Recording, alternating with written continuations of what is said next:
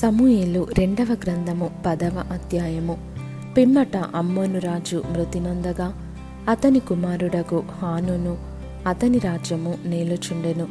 దావీదు హానును తండ్రి అయిన నాహాషు నాకు చేసిన ఉపకారమునకు నేను హానూనునకు ప్రత్యుపకారము చేతుననుకొని అతని తండ్రి నిమిత్తము అతని నోదార్చుటకై తన సేవకుల చేత సమాచారము పంపించెను. దావీదు సేవకులు అమోనీయుల దేశంలోనికి రాగా అమోనీయుల ఘనులు తమ రాజగు హానూనుతో ఈలాగు మనవి చేసిరి. నీ తండ్రిని సన్మానించుటకే దావీదు నీ యొద్దకు ఓదార్చు వారిని పంపెనని.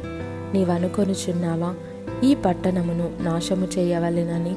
దాని శోధించుటకై వారిని అతడు వేగు నిమిత్తమే పంపించియున్నాడని నీకు తోచలేదా?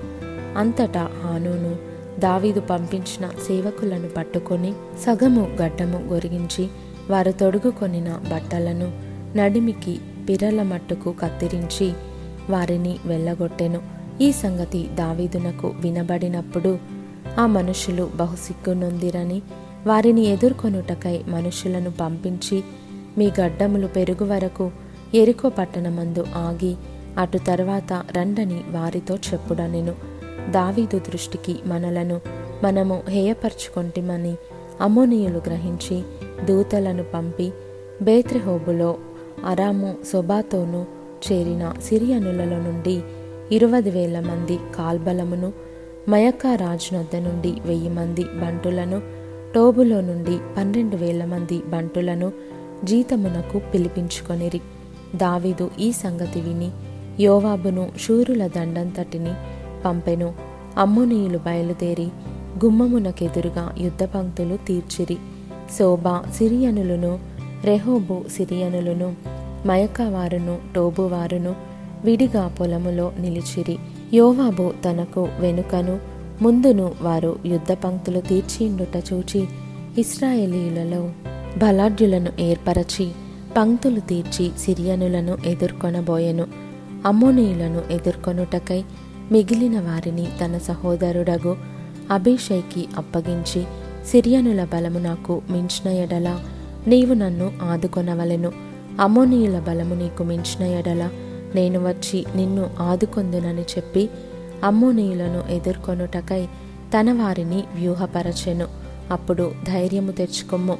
మన జనులను మన దేవుని పట్టణములను తలంచుకొని ధైర్యము తెచ్చుకొందము. తన దృష్టికి ఏది అనుకూలమో యహోవ దానిని చేయునుగాక అని అభిషయ్తో చెప్పి యోవాబును అతనితో కూడానున్నవారును సిరియనులతో యుద్ధము చెయ్య బయలుదేరగానే వారు అతని ఎదుట నిలువజాలక పారిపోయిరి. సిరియనులు పారిపోవుట అమోనీయులు చూచి వారును అభిషయ్ ఎదుట నిలువలేక పారిపోయి పట్టణములో చొరబడగా యోవాబు అమోనీయులను విడిచి ఎరుషలేమునకు వచ్చెను. అయితే సిరియనులు తాము ఇస్రాయేలీల చేతిలో ఓడిపోతిమని తెలుసుకొని గుంపుకూడిరి హదదెజరు నది అవతలనున్న సిరియనులను పిలువనంపగా వారు హేలమునకు వచ్చిరి. హదదెజరు సైన్యాధిపతియగు శోభకు వీరికి అధిపతిగా ఉండెను. దావిదునకు ఈ వార్త వినబడినప్పుడు అతడు ఇస్రాయేలీలనందరినీ సమకూర్చి యోర్దాను నది దాటి హేలామునకు వచ్చెను. సిరియనులు సన్నద్ధులై దావీదును ఎదుర్కొనవచ్చి అతనితో యుద్ధము కలిపి ఇస్రాయేలీల ఎదుట నిలువజాలక పారిపోగా దావీదు సిరియనులలో ఏడు వందల మంది రధికులను నలువది వేల మంది గుర్రపు రౌతులను హతము చేసెను. మరియు వారి సైన్యాధిపతియగు శోభకు దావీదు చేతిలో ఓడిపోయి అచ్చటనే చచ్చెను. హదదెజరునకు సేవకులగు రాజులందరూ తాము ఇస్రాయేలీల ఎదుట నిలవలేకుండా కొట్టబడియుండుట చూచి ఇస్రాయేలీయులతో సమాధానపడి వారికి లోబడిరి. సిరియనులు భయాక్రాంతులై అమోనీలకు ఇక సహాయము చేయుట మానిరి.